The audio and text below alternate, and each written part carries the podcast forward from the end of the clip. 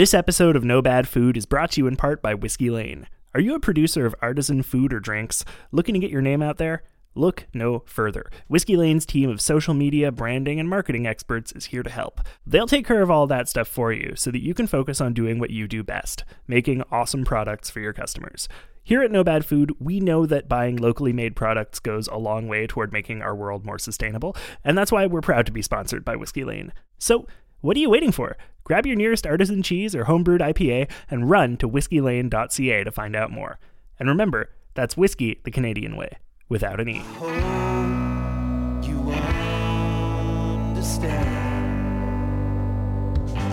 It just takes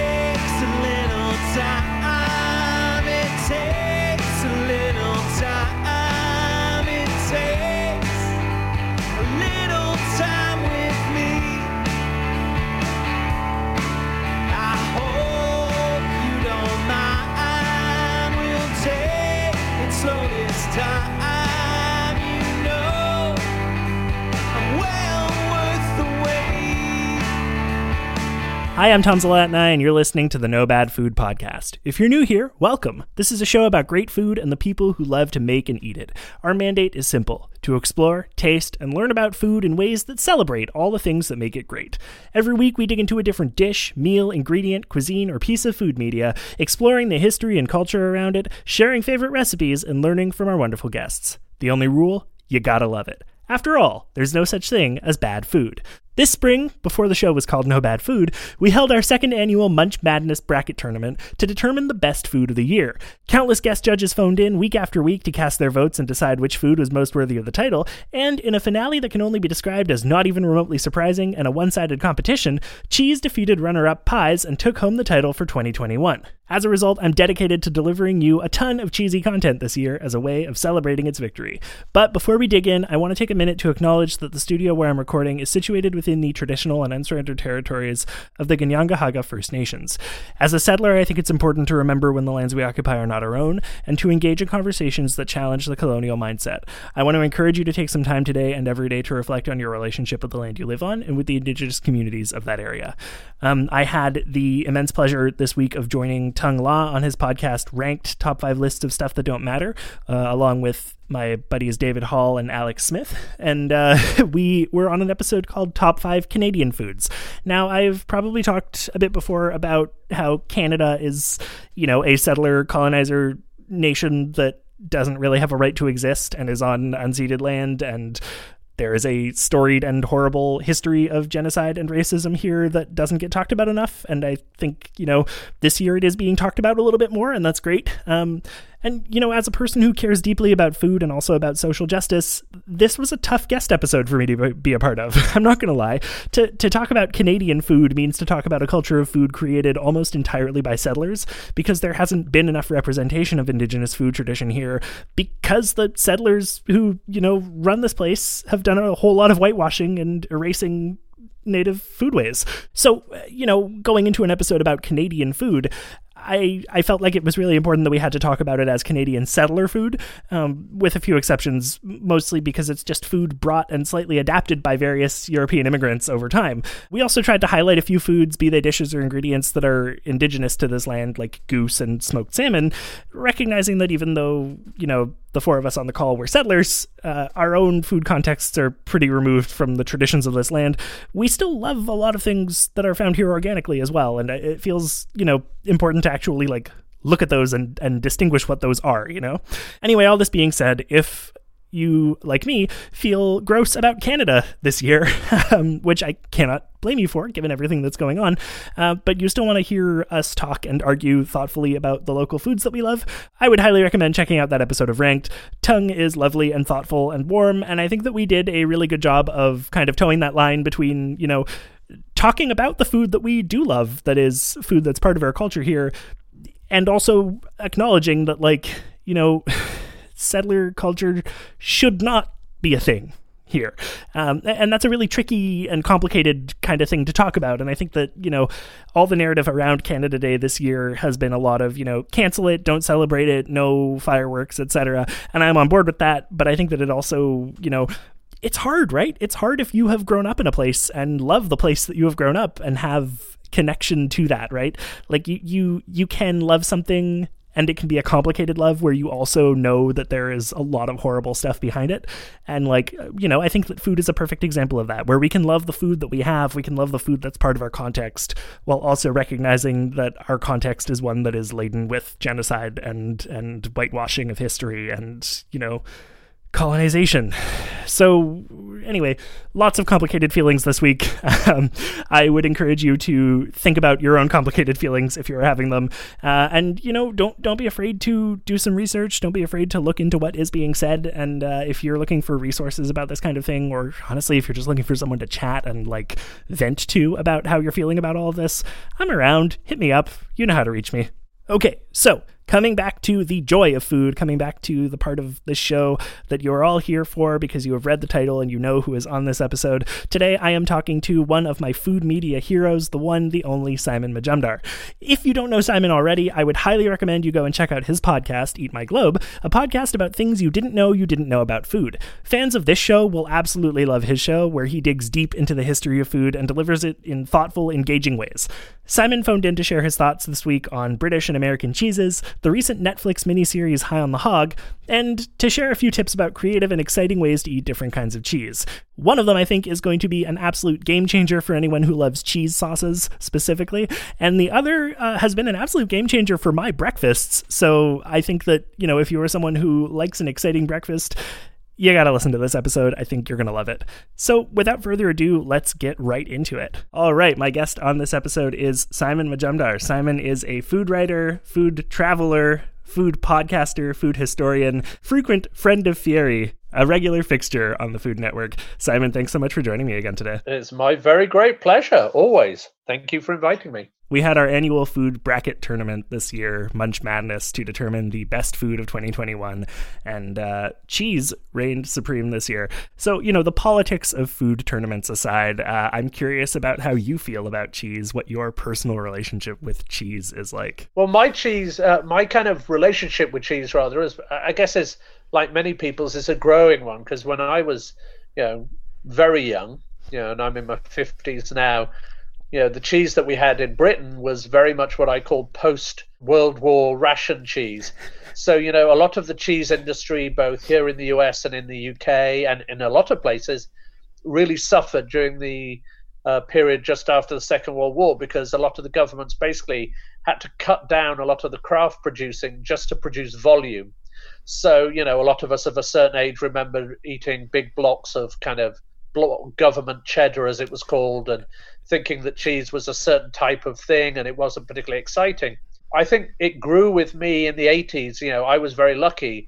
Uh, Britain actually produces more artisanal cheeses than just about, I think, even more than France. So Britain has a huge range of cheeses because primarily because of a company called Neal's Yard. Hmm. And when I moved down to London, Neal's Yard dairies opened I mean, there are hundreds. I think there are about 700 artisanal cheeses in the UK now. Oh, wow. And I began to go to a lot of the fine dining restaurants that began to open, people like Gordon Ramsay, Marco Pierre White. And they would have these extraordinary cheese plates, and they would also be bringing in plates of cheese, obviously, uh, cheeses from France. So Britain actually has a very good relationship with cheeses. And then when I came to the United States many, many years ago, I wrote an article saying that America was where good cheese goes to die. and that's because America did have a problem with its own craft cheese industry and kind of hmm. died and been, you know, almost put to sleep. And again, because of these same rationing, you know, problems and people's love of American cheese and things like that. But really, in the latest kind of splurge of craft industries, you know, obviously we see craft distilling and craft brewing and craft you know all kinds of things. And craft cheese has come back, uh, and I mean craft with a C, not a K, has come back in a big way. Right. And I very recently went to the uh, cheese, fe- yeah, the Great American Cheese Festival, or and there, I remember being in a room with over 2,000 cheeses, all of which were made in the United States. So I think my love of cheese has continued. And it's very rare for me not to have some great cheeses in the fridge. Um, I think really amazing cheese has become just more accessible now. You could go to, you know, your big box stores like you know uh, Costco and all of those and find amazing cheeses in there. Uh, and I just think it's become people have become more educated into what cheese is outside of you know those kind of block cheeses that we still see you know in the supermarkets. Yeah, and and there's certainly a place for those, right? Like there is no in my in my books there's no such thing as a bad cheese unless it's you know gone rancid but like i think there is a place for those right like when you're making a sort of cheese dip like a queso or something having a big block of velveeta that you can melt down is a really great place to start and the accessibility of that for the price is is kind of incomparable right I think so. I, first of all, I'm going to disagree because there Sure. there are plenty of bad cheeses. For me, for me, it isn't necessarily in terms of you know going to a Velveeta or to a big block of American cheese because, as you say, I think they have their place. You know, when I have a hamburger, I want I want a couple of slices of American cheese on Right. top of it. I'm not going to lie, and they definitely have their place. Or if I'm making, you know, a kind of mac and cheese then I definitely want something like that. I don't like people getting too gourmet on those because I don't know necessarily that the dishes need it. right Um, where where I have a problem with bad cheeses is, as you find with beer, as you find with all of the things where people are kind of growing, sometimes people feel the need to add flavors into things mm. that don't necessarily need to be there. Sure. You know we see it all the, we see it all the time now. If i if i see another bar of chocolate with chili in it if i see another beer with you know flavored with prunes or whatever i mean it's just like give me a break. And if i see flavors of cheddar or flavors of cheeses that they've added things to it just to show how clever they are Mm. not how clever the process is. And then i tend to think they can be very there can be some exceptionally bad cheeses. Sure. To me it's, it's all about the process. And, and here's the thing i love about cheese and, and actually you know, beer wine all of these things have the same that you take a process that is very much the same of you know of fermenting you know the milk and, and cutting the whey and pressing you know to make most cheeses and yet you can get so many different varieties whether it's because of the milk you use whether it's sheep or goats or you know cow milk or bison milk or all kinds of things um, I mean, I've eaten yak's milk cheese as well when I've been in Mongolia. Or, I, but I think it's also the way that you store them. It's the way that you age them. It's the way that you wash the rinds. And I think it's almost infinite now. You know, the number of different beautiful cheeses that we get. And, and as I said, now in the United States, if you're eating things like Pleasant Ridge Reserve or all of these amazing cheeses, you know, it's it's just fantastic. And when you go even to a relatively basic supermarket, you will still see great cheese, Right. and I and I love that. yeah i think there's something really really wonderful about having that access right because i think that I think over the past, you know, however many years, we've seen an increase in the accessibility of foods, right? Not just in terms of accessibility of, you know, allergy friendly ingredients, right? Because uh, a few weeks ago, I did an episode with a friend of mine who eats plant based cheeses, and we were talking about how really vegan cheese options were terrible until a few years ago.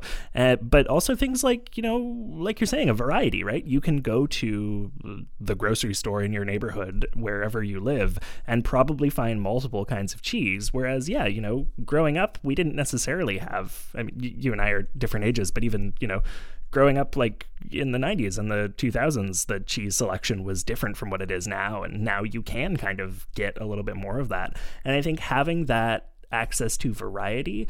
Not just with cheese, but with all sort of grocery items, really gives us a better perspective and a, a bigger picture of what food can be, you know? I think what people have learned, and by this I mean people in terms of retailers, are two things. I mean, obviously, you have the kind of cheese dedicated shops Sure. uh, that you'll find in most, you know, big cities will have someone who's dedicated to maybe doing cheese or cheese and wine, and they're serving, you know, and they learn they they will make sure that you get a sample. So Neal's Yard, a dairy I come back to again in London, they have a rule in their cheese stores. They have three or four of them now that nobody is allowed to come in there and be in there for more than about 30 seconds before they're offered tastes of cheese. I love and that. if you're ordering cheese and they're coming from big wheels or small wheels or whatever they you're ordering, the types of cheese, they will always give you a little bit of it to taste first. So that sampling is very important. Hmm. Because you know everyone has their different opinions on whether they want something with a bit more salt, a bit more cream, whether they want something a bit more aged and crumbly, like an amazing cheddar. Um, and I think what they've done in some of the bigger stores now is they've learned that. So if you do walk around Costco, or say you go to Whole Foods, or wherever you go, you know, if you go to, you know, obviously the big stores that you have up there, what you'll find is they have selections out. They'll have a few cubes of cheese for you to taste. Mhm. And so I think that sampling is absolutely imperative with cheese. Uh, of of all things, I think, because they can be so varied, Mhm. and people often think they don't like. You know, cheddar is one of those things that people think it is this block of almost like plastic because we we get that cheddar because it's a process as much as a place. Right. Uh, but when you get a proper cheddar from the Cheddar Gorge, you know, in the West Country of England, and it's aged as a wheel and it's got a few months on it, and they put the little uh, holder in to get a little taste from the inside of it, and it's crumbly and it's salty and it's amazing, but it's not to everyone's taste. Mhm. So I think that sampling thing is really, really important. The other thing I think that's important is we're learning that as well as applications of cheese, and you know, who doesn't love a grilled cheese sandwich? Quite frankly, I'm going to have a grilled cheese sandwich for lunch today. who doesn't love, you know, a great mac and cheese? I mm. mean, you're you're you're in Canada. You know, people live on you know your craft dinners. Right. I mean, it's it's because it's it's a religion for you. So everyone loves those applications. But what I think we also love now is something I do all the time. I'll just put out ten or fifteen cheeses mm-hmm. at home, a few grapes, maybe some other charcuterie, open a bottle of crisp white wine, and sit back and and that's my supper. So I think Mhm. we've learned. I think we've learned application, uh, the applications, but I think we've also learned just cheese on its own is a really splendid thing. Yeah, absolutely. If you're enjoying the show so far, make sure to hit subscribe on whatever platform you're listening on so that you never miss a new episode. While you're at it, consider leaving a rating and review on Apple Podcasts or sharing this episode with a friend. For every new rating and review I get during the month of July, I'll be donating $2 to Gender Creative Kids. Gender Creative Kids is an organization that aims to run workshops and community events for trans, non binary, and gender creative youth, providing gender affirming gear, educational tools, advocacy, and help for parents learning how to better adapt to their kids' needs. Having parents who are properly equipped and affirming of your gender identity is a really huge factor for improving the quality of life for trans kids. And you can learn more about how Gender Creative Kids is doing that work at the link in the description of this episode. Um, given that this show has been heavily focused on food for a while, uh, I went back and looked at all of our existing Apple Podcast reviews, and a lot of them are pretty outdated and still talk about the show as if it's a comedy podcast, which is super fair. We've been doing this for six years, and the show's only been about food for like one and a half. but the other thing that I noticed is that a lot of those reviews uh, use the wrong pronouns for me. I use they them pronouns now pretty exclusively, and I don't really like when people use he him pronouns for me. So if you, you know, have already left a review in the past, maybe take this opportunity to go update it, and I'm going to count that as a new review because, you know, even if it's technically just an update of an old one, an accurate recent review is a lot more helpful and also a review where you don't use the wrong pronouns for me is wonderful. So yeah go do that. Leave a rating and review on apple podcasts. That is it for me for the mid-roll today. There is not a whole lot else for me to tell you about. If you haven't already gone and subscribed to the show on whatever platform you're listening on please make sure to do it. If you haven't listened to the series that we did in june called lgbbq where i talked to a bunch of my queer pals about barbecue go listen to that. It's really fun. It's really thoughtful. There's a lot of good food talk and also a lot of good queerness and i think that you will get a lot out of it. Anyway that's enough for me. Let's get back to my conversation with simon i'm glad you touched on that i um i wanted to ask have you seen high on the hog yet I have. what did you think I watched it the other day, and you know, uh, first of all, uh, before we go into the kind of the process, the the people in it, it's a beautifully made show, Mhm. and you know, I obviously I watch a lot of TV food programs, and I'm in a lot of TV food programs, and sometimes when I'm watching some of the new ones on Netflix or wherever. I'm like, okay, I, I get it. I know what they're trying to do. Mhm. It's a little bit formulaic. I know exactly what's happening because Right. you know I've done so many of them. sure This one, I think the process, the formula of it was pretty straightforward. You know, young person who's fascinated in food but doesn't necessarily know all, isn't necessarily an, is an expert rather than an uh, sorry an enthusiast rather than an expert goes around to meet experts to show them a, a nuance of food, and in this case, obviously, you know African American origins and culture of the food. So I thought from that point of view, it's not doing anything new in that sense, but it was very beautifully done. hmm But I think where it really worked for me because I did love it is a the people they had on Mhm. as experts. So Jessica Harris, who I've been fortunate enough to interview, who is just you know just her knowledge Oh yeah. of uh, of the origins of you know what makes African American food I've, is just sublime, and she's incredible to talk to, and quite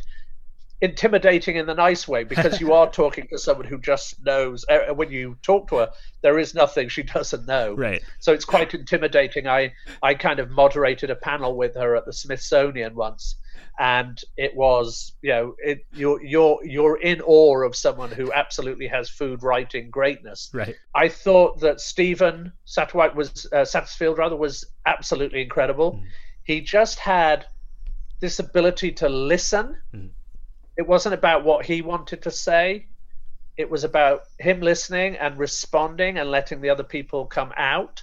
And I thought that was fantastic. And you could have easily had someone who was a lot more kind of shouty and it Mhm. was all about them saying how great it was. But I think he really allowed the other people to shine Mhm. um, and which for a first kind of time as host, I thought was really remarkable, and I Mhm. suspect we'll see a lot more of him. Yeah. And I thought the the the guests, as it were, or the experts, whether it was the African American cowboys or it was the uh, the young woman whose name I've forgotten in Houston who made cakes, or whether it was BJ, who I've met um, in Charleston, who uh, Gullah cuisine.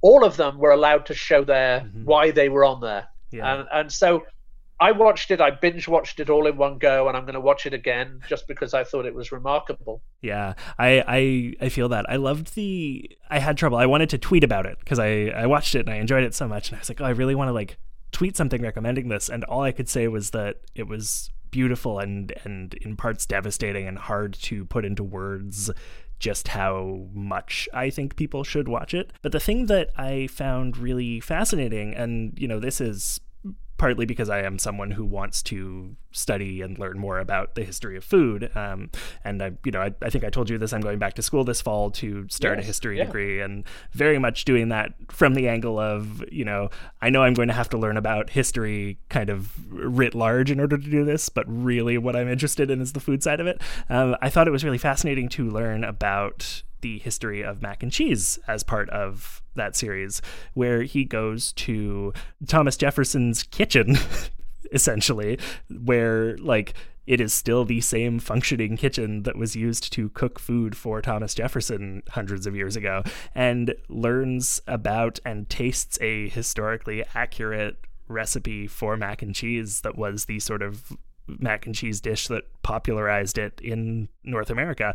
And I just in in hearing about that and learning about that and in thinking about how that is, you know, a thing that I just take for granted as a meal that, you know, I can get like you said before, up here in Canada, eh, we just live off our mac and cheese. We live off craft dinner. We can get it for a dollar ninety nine a box, and like that's just uh, to think about that having such huge historical roots was so mind blowing for me. And that brings me to a question for you, which is: Has there been something you have learned about cheese that has blown your mind? Well, first of all, actually, the the subject you just touched on then with Thomas Jefferson, I think, mm. is a really important one. I actually wrote about that. I did an episode mm-hmm. of, you know, my food history podcast on cheese, and first of all, Thomas Jefferson's a really interesting character. He actually found out and started making what's become mac and cheese mm-hmm. in France, and Right. he actually bought a pasta extruder from Italy to come to France when he was in France. And then by the time it arrived in France, he'd been shipped back to the United States. And so they had to ship this pasta extruder back to him because obviously there weren't people in the US who were necessarily doing that kind of thing.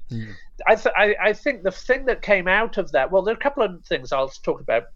One is uh, the fact that mac and cheese, because it was prepared by enslaved people in the kitchens, that that's how it became part of almost like the African American cuisine culture now, the soul food culture, because as when they became emancipated, they took a lot of these uh, dishes with them Right. into into their cuisine and shared them with the world. So that's how mac and cheese spread. Mhm. It went from being something that was served, you know, cooked by enslaved people, but served in wealthy homes, Mhm. to something that was then becoming much more widespread. So I thought I found that, and they didn't really touch on that in this just Mhm. because of time. Sure. Yeah. Um, but I think that's one of the uh, amazing things, just how food spread Yeah.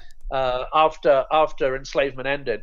The other thing that I I go is right back to the beginning of cheese. So when you look at um, the very beginning of formations of society, of civilizations, or uh, even just communities, and I get really, as you can tell, I'm getting really excited about talking about it Love it. the reasons that communities founded were because of two things because of domesticating animals Mhm. of which cows particularly this is is, is really important uh, particularly obviously in Europe because they weren't indigenous to the US they, they were brought to the US cows so they're not indigenous to the US but in you know the the first communities began to form two things one was harvesting crops Hmm. And one was domesticating animals. Now part of that was milk. Uh, part of that was hides rather because they wanted clothes and they wanted you know um, all of the thing and bone that they used for things and all of those things. But the other was milk. Right. and milk obviously was part of that but cheese was one of the immediate kind of productions of that. Now what's really fascinating of course this is primarily central europe maybe going into the area the kind of fertile crescent where you now have syria iraq places that do have you know cheese fresh cheeses and then obviously going west into western europe you know and ending up in with the romans taking things into britain as well. But it didn't go east. What happens is that naturally people actually have an allergy to lactate hmm so the the human body, the way it works is after a, a number of months as a child, when you need milk, whether it's a mother's milk or you know cow's milk, that's enough. You'll get you've got the proteins, you've got X, and then you develop a natural uh, allergy to it, or certainly back in the past. But when you've eaten cheese, when you've had cheese as part of your culture, the west part of the world kind of developed this natural immunity to that. But the east part, still, you have people, you know, have problems with lactose. hmm And so that's why if you look at Southeast Asia, particularly, there's no dairy in the in the cuisines, Right. which is really fascinating. But if you go to South Asia, which is where bison and other things like India, where I come from, then there's a lot of cheese, hmm primarily fresh cheeses like paneer. So I find that really fascinating too. Yeah, absolutely. I mean, as a as a lactose intolerant myself, I I mean, you know, a lactose intolerant who just deals with it because I love cheese.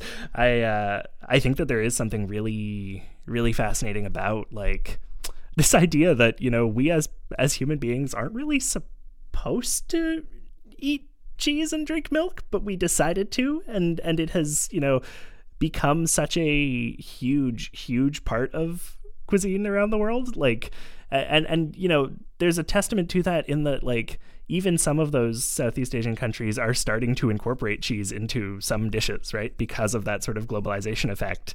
Like even though it's like yeah you know we will have a tummy ache because of this but it's delicious so we'll deal. I think there's something really interesting about that.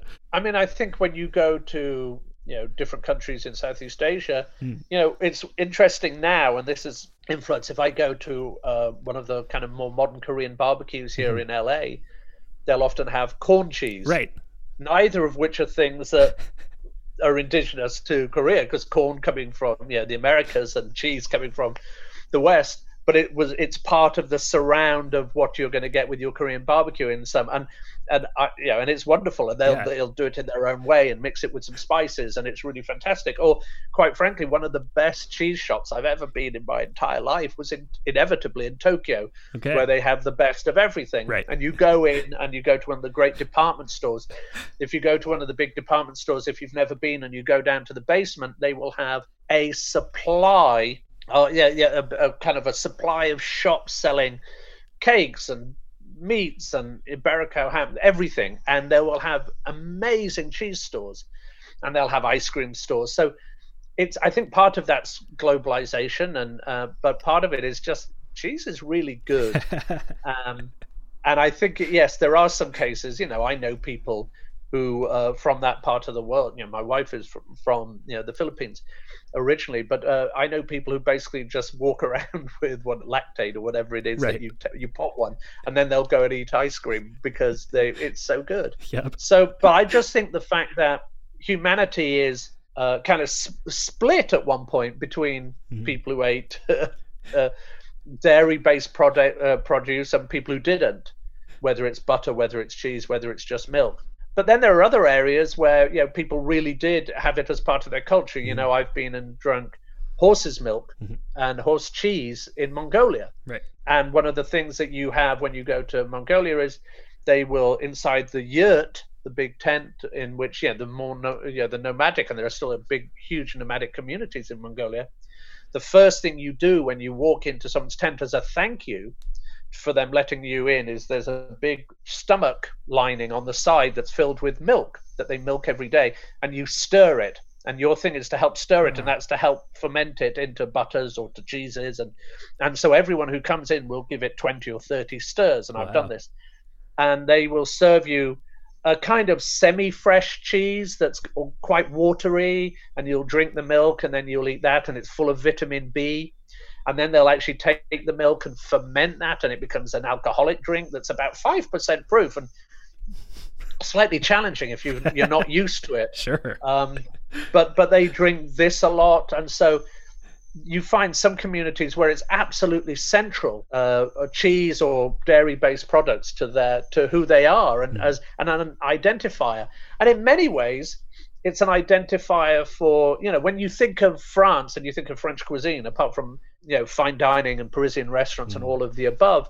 You think of wine and you think of cheese Right. you know that's what you think of and everyone talks about you know french cheeses um, even though as i say right now britain makes more of them Hmm. and and i'm you know i love when i go back to the uk it's hard to get them as well here uh, but you know a great stilton or a Mhm. great you know those classic blue cheeses that to me are just exceptional Mhm. and the other thing is obviously I, I, I like to apply them in different ways so my favorite i'll drop this in now Mm. but my favorite application of, of cheese in a sandwich Mm. is to make a classic PB and J Okay. with a slab of blue cheese in it. Ooh. Okay. Okay. Sure. So I want I want anyone who listens to this to go and try this. So get get really crunchy, really good um, like whole wheat bread, Mhm. toast it, peanut butter, crunchy, Mm. because I'm not an animal. Smooth peanut butter is from the devil.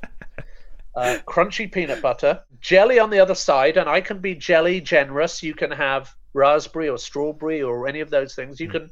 I'm not going to be, but then put a slab of Stilton or blue cambozola or gorgonzola in the middle, and and just let toast that again, and it is truly one of the greatest sandwiches on earth. Okay. I'm I maybe I'm gonna go to the grocery store after after this call. So maybe what I'll do today is pick up some blue cheese because that uh, I can I can almost imagine that, and I think you're onto something. I think that sounds fantastic. Well, it's savory, it's salty, it's sweet, Mm. and if you get the bread, uh, it, you know, crunchy, it gives you, it literally gives you everything that you would ever need. that sounds incredible. I'm I'm very into that. That actually also answers my last question, which was just going to be what is one of your favorite applications of cheese? That's certainly the most unusual one, I think, for me. And um, you know, but I'm a, like I said, I'm a great believer in having a range of cheeses. You know, classic old school things like wrapping a brie in a sheet of pastry and baking it. Mhm, and then mhm. opening up the top and then serving every, it with a huge mound of small boiled potatoes that you just dip into the brie. Yeah. That's something from the 1970s when I used to go to restaurants, and it's making a comeback, and quite right too. Or a classic fondue style. Now, here's here's something that I was actually put in touch with by one of my Food Network pals, Justin Warner, who I Mhm. appear with on Tournament of Champions. Mhm. So in between uh, Justin and I, you know, doing our thing on Tournament of Champions, we spent obviously spent a lot of time together. We're talking about how we react to the chefs, and you know, uh, and we we do it in very different ways. You know, he's a lot younger and more kind of energetic, and I'm a lot older and more curmudgeonly when we're talking to the chefs. Um, but he's also much more um, knowledgeable about molecular gastronomy Mhm. and a lot of those things, which you know I like, but it's not something that I. I'm an enthusiast, not an expert, but Sure. he's very much an expert. So he told me about something that everyone should try. So it's a thing called sodium citrate. It's basically a derivative of salt. Mhm. You can buy it on Amazon for a few, you know, dollars. And literally by melting any cheese, any cheese, basically what you do is you put a, li- a an amount of liquid. So it could be water, wine, beer. You put in your cheese. It could be a shredded cheddar from the supermarket. It could be feta. It could be anything, even cheeses that don't necessarily melt. You bring that to a boil and you put a sprinkle of this sodium citrate, and it makes the most incredible cheese sauce Oh, ever. interesting. And it holds, and he uses it to make cheese sauce for nachos. He uses it, and I use it all the time now. That's and cool. I bought some because he told me, and I was a little worried at first. It was like, what kind of evil magic is this? Sure. and now it's become a standard in in my kitchen. And so, if every, anyone wants to go and give that a try, I mean, with all thanks to Justin, because it's not my I- Sure. knowledge, um, give it a try. Because that and that's my other kind of more recent application that I love now. I love that. As uh, as a person who loves a good cheese sauce, I will. Uh, I'll have to give that a try as well. That sounds very cool. Well, Simon, thank you so much. This was, as always, an absolute pleasure. Super informative, and I think the listeners will have gotten a lot out of it. Before I let you go, do you have anything that you want people to check out? Uh, obviously, you are the host of Eat My Globe, a fantastic food history podcast that uh, I am very, very much a fan of. Uh, is there anything else you want people to uh, check out while you're here? No, I, I, please do go and listen. One of the one of the joys of Eat My Globe is that the episodes don't date necessarily because you know they're they're about history, and so there's thousands of years between some of it. So it's not it's not like listening to your latest political or sports podcast that goes out of date immediately. So what I like to ask people if they do listen to it, and the most recent episode came out this week on the history of silverware Mhm. and the history of refrigeration. And they were two episodes that weren't big enough to carry a whole episode together. So I, I kind of crammed them together. But what I'd like them to do is, if they enjoy it, go back and listen to some of those past episodes. I've done one on the history of cheese, the history of beer, the last meal served on the Titanic. And I, I hope for people who like food history, it's, it will become an interesting resource, or at least just some fun. That things you did, like you we talked about earlier, things you didn't know you didn't know Mhm. about food history are just really amazing. So yeah, if people go and check me out on that and join me on social media to chat about anything, and it's you know at Simon Majumdar on everything, uh, and so you know, and you know, I know we follow each other. You, you know, it, it is me chatting, so you know, I, it's not people or anything. I don't have people. You're not one of those uh, corporate accounts that has a teenage intern tweeting for you. No, I, I yeah, I don't have anybody. It's it's it's Muggins here, which is sometimes why I'm a little slower because I'm doing other things. But Well, you're a good follow, and I would uh, I would echo the sentiment that people should follow you on Twitter and Instagram, and definitely check out your show. I know that for me, like uh, I, I've alluded already on the show that I am going back to school this fall, and uh, I want to thank you because I think that had I not seen you on the Food Network and gotten curious about what you do and looked into your work, and you know fallen in love with your podcast, I might not have made the decision to go back to school this fall because it hadn't totally clicked for me that this was something that I could get into. So thank you for inspiring me to do that, and I hope that I am able to, you know, do that in a way that honors what you have put out into the world. Well, that's very kind, and I, it's it's nice to know that uh, you know I have some influence. I say again, as a food historian, you know, I studied theology at college, not Sure. history. But I mean, there was history in there, but I'm very much a, uh, an enthusiast, not an expert, and that's why I do this uh, podcast with the Department of History at UCLA, and they they come to me and go, "You can't say that," you know, things that things that might have been acceptable to say in the 70s when Sure. I, you know, or 80s when I was at university, and they were like, "You can't say that anymore," and I'm like, "Oh, sorry." uh, so no, but it's good to have uh, it's good to have people who are very much at the modern edge of kind of historical research because they'll tell you about modern movements and modern approaches to things. Uh, and I think what you're going to do when you go back to school, it, you know, it's what someone said to me about it. Before you play jazz, you learn to pe- play piano. Yeah. And so, what you're going to do with overall history is learn to play piano, and then you can take it off in the areas that you find really exciting. So, you're learning the basics of historical research. And I envy you because you know I, I wish I had time to go back and do that. I I'd love to go back and attempt to be an academic again because I was a pretty bad one when I was at university. I feel that. There's a reason that I took a nine year break from school. uh, well, Simon, thank you again. This was a pleasure. Take care. Take care. Thank you very much for inviting me. That's it. That brings us to the end of our show. Thank you so much for listening to No Bad Food. Do you want to be part of the conversation? Hit me up on Twitter and Instagram at No Bad Food Pod. If you like this episode and want to help me make the show even better, you can head to patreon.com slash No Bad Food Pod to donate. For as little as a dollar a month, you'd be joining the ranks of fine folks like Patrick, Gabriel, Kendall and Carlea, Thomas, George Poppy, Killian, Sarah Angelica, Anne, Andrew, Laura, Chantal, and David. Patrons get access to all kinds of awesome perks, including the ability to request topics for episodes of the show. So if that's exciting for you, maybe you want to have an episode about beef specifically, or maybe there's like a, I don't know, maybe you want to hear more thoughts about how I feel about Canadian food specifically, uh, go donate at No Bad Food Pod on Patreon, and uh, you know you can make it happen. Literally as little as a dollar, and you get control over the content of this show. That is a huge, huge power, and it is yours at Patreon.com. We also have merch, and you can hit the merch link in the description to get all sorts of great stuff from our lovely friends over at TeePublic. And of course, you can support the show for free by leaving a rating and review on your podcatcher of choice and by sharing this episode with a friend. Our theme music is by Zach Ingalls, and our cover art is by David Flam. You can find links to support both of them in the description of this episode, along with links to everything that Simon wants you guys to check out that I'm going to echo. You should absolutely check out Eat My Globe. Simon is delightful, and it is probably my favorite food podcast right now, apart from this one but I'm biased. Last but not least, the show is produced and edited by me, Tom Zalatnai as part of the Upford Network. You can find out about all the great shows on our network at upfordnetwork.com. See you next week. You understand.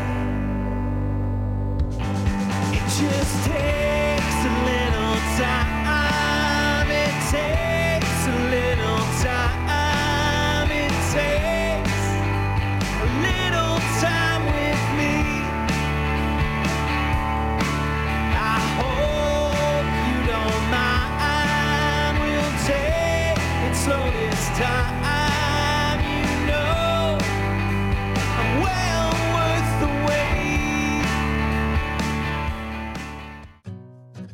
behalf of the Canadian people, Welcome to the Gay and Grey podcast.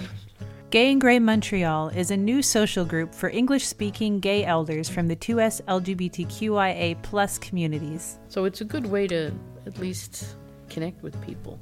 Members share their experiences, memories, and opinions on our podcast. Welcome to our community. I hope you feel well. I hope you feel accepted. And I hope that you can share anything that you want.